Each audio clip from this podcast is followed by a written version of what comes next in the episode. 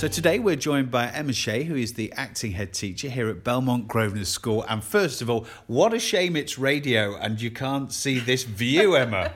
it is. I mean, we've just been looking, haven't we, at the sunrise and the, the wolf moon out there in in, uh, in this freezing cold January day. But actually, incredible. We are so lucky to be up here on this site with this view. Absolutely. I can't believe that in all my years I've never been to this school before, and obviously uh, the name I know really well. I've always seen lots of good news stories about you, but I've never been before. But what an absolute treat! We're looking down over. I mean, it feels like the view from up here. We're sort of looking down over the whole of Harrogate, doesn't it? To be honest. Well, that's it. Yeah, on a good day, you can see as far as as Harrogate and and beyond.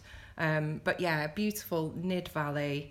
Uh, you can see the river and the school playing fields in the distance, and yeah, on a, on a clear day, spectacular. And what a great environment for kids to be in. Absolutely. The amount of space that we have up here uh, it's just incredible for our children. We make every use of every inch of it. Uh, Forest Schools uh, is a big hit with the children right from early years into year six now in the timetable. And then we're outdoors for every subject we can get out for, really. Wherever we can take it outdoors, we will. And, and we're here to talk about your open day, which is, can you give us the dates and the times? Yeah, so we, we are having our spring open morning next Tuesday, which is the 25th. Um, and that's running from nine o'clock. So we've got our current parents coming in for an hour to visit the classrooms and watch their children in action with their teachers and enjoy that. And throughout the morning, we'll be accepting any tours that want to come and have a look around. I'll be here, and all the other teachers will be available to chat and talk about what makes us so great. And, and I think this is a really nice thing. I think as a parent, you're always quite keen to see it all in action, aren't Absolutely, you? Absolutely, yeah. And, it, and it's just so nice to be able to welcome the parents in after the, the couple of years we've had of not being allowed to do that. We did have parents in in the autumn term as well which was fantastic that we were able to do it then and it was really well attended. Uh, uh, a lot of parents very keen to get back in and support and just understand what it is how we do it and how they can be a part of that. It's really important. And can you tell us a bit more about that? So so if a parent's coming in what what are the sort of the main things that, that they will that they will pick up and you will get across to them when they come and visit the school what is special about this school well, I would say each time they come, I try and give the parents a little focus on what, what they should be looking out for. So we have something here that we call our learning habits. So we have seven different habits, and we follow one every half term with the children that we have a focus on. This half term, it's risk taking. Um, so I'll be asking the parents to look out in the classroom for children taking risks with their learning, so challenging themselves, trying those more difficult sums in maths, uh, being creative in coding on the computers and with their artwork and their music. Um, so that's the, the first thing I'll be asking them to look out for. But generally, what I would say here is what, what they're looking for is that connection between the teachers and the children. Because we're a very small family school, we really pride ourselves on the care that the teachers can give to the children and how they can really personalise the curriculum for those children. So hopefully the parents will get a taste of how well we know their children and, and what our expectations are of their learning and their progress. And actually things have just moved on a lot, haven't they, since since my school days where I think you thought of yourself as school was you're going through the system and actually now yeah. there's so much more emphasis isn't there on on individual kids and and what they will thrive at absolutely i think it's what parents are looking for isn't it they they understand a little bit more now themselves as well what it takes to to teach their children and and how to do that and actually how specialist um, a, a teacher's role is.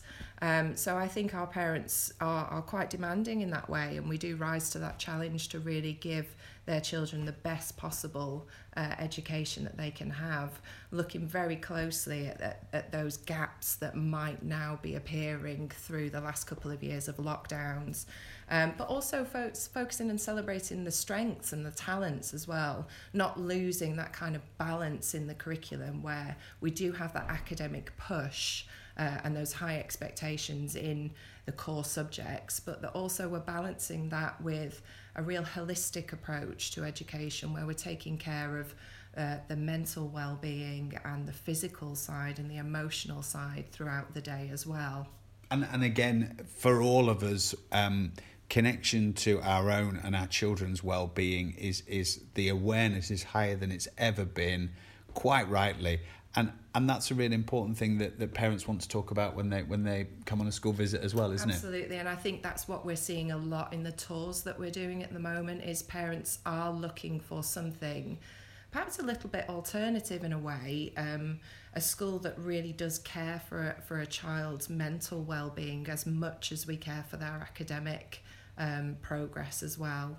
And definitely, we are seeing that more and more in the tours that are coming around school in, in, in a, a priority that they're looking for in a school. And there's got to be a bit of synergy back to what we were originally talking about in having space along with time that, that can really help kids in, in this kind of environment. Oh, yeah, definitely indeed. I think the the research is there to show you now, isn't it? It's um, it's it's very damning that actually getting the children outside into uh, the fresh air, into nature, is so good for our well-being. We know it ourselves. You know, through lockdowns, we were encouraged, weren't we, to get out, walk, get in the fresh air, um, be outside as much as possible.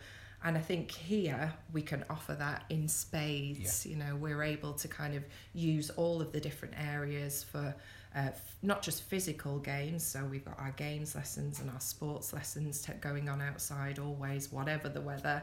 Forest schools, which I've already mentioned, and then again, anything else that we can take outside, we will. So drama lessons are a big hit down at the amphitheatre. Um, outdoor science lessons are a big hit in the outdoor classroom.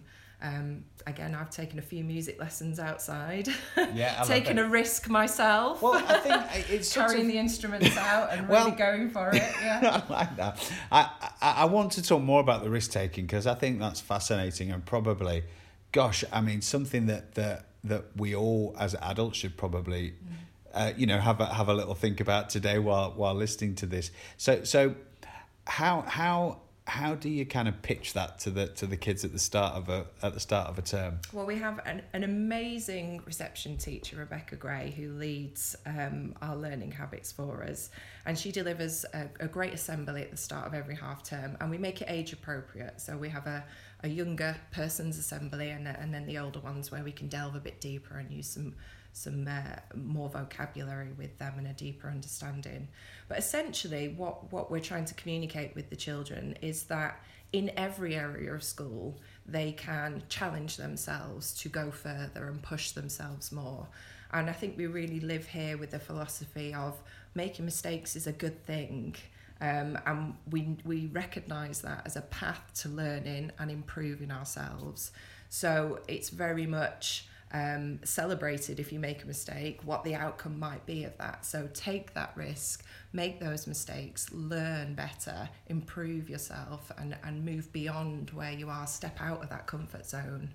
Isn't that interesting? And do the do the kids do a lot of the kids does that connect with them straight away, or do they need to sort of feel the benefit of taking some risk before it really starts to resonate? I think you're always going to get a mixture of characters, yeah. aren't you, in the school? So, yes, I could pull out a few children who will instantly climb much higher in the tree without any encouragement at all because it's risk taking, so I'm allowed. Um, but yeah, there are a few children that yeah will require support who do love their safe safety net and their comfort zone. Um, but again, being that small family school, our teachers are very skilled at spotting those children straight away and, and knowing how to gently encourage that out of them so that they feel that they're, they're achieving that. And what we do is we re- reward it with um, paper chains. So we have different colours for the different learning habits.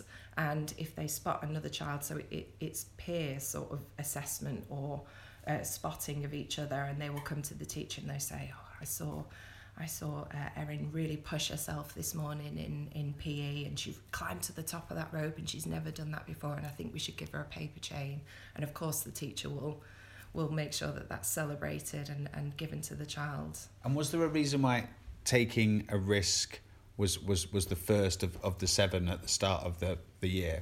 Uh, not not particularly. Obviously, the start of our year academically was September, so should have thought that. That's it. We've already covered.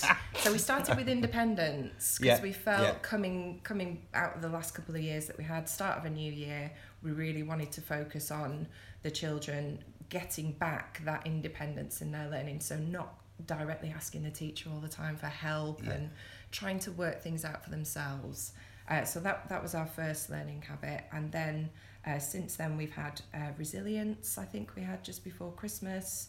Again, something else that we're trying to build up. Yeah, well, I think that probably comes in handy again for all of us, doesn't it? To be honest, and again, particularly in the in the times we've been through, Yeah. and probably labelling that actually again for adults. Sometimes we might realise, and I'm guessing it's the same with children. They might realise they're more resilient than they gave themselves credit for. I think that's it, and and it's actually their peers acknowledging that, which means more to them often Yeah. than the teacher acknowledging that, which is why we encourage that giving of paper chains to each other to to to praise and celebrate that. So now into risk taking. Uh, again, it's probably something that we felt looking at how the children have returned after various lockdowns and in September.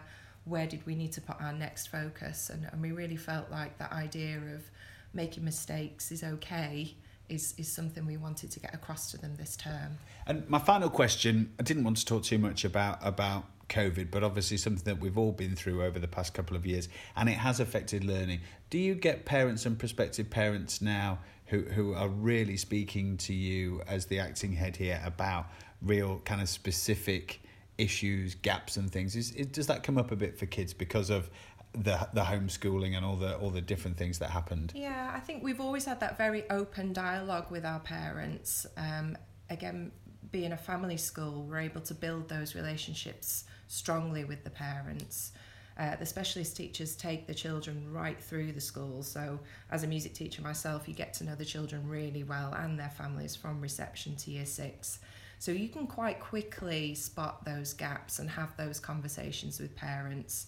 Um, it, it's not something that we wait around for parents' evening for because it's it, there's weeks past and it's too late to be addressing these things.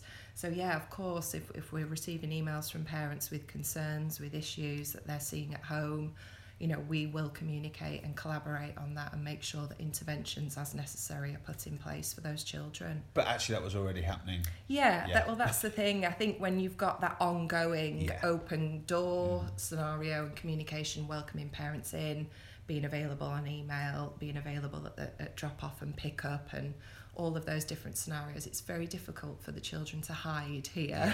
Yeah. um, they, they really can't. You know, we, we're really on top of that personalised learning all of the time with them and those communications. Well, I've really enjoyed that. It's been really. I, I love all the risk taking stuff. I think. I think there's a lot we could all uh, we could all take from that. Good luck for the open morning. I hope you get lots of people to come and see you and uh, and see how great it is here. Thank you. Thanks, Nick.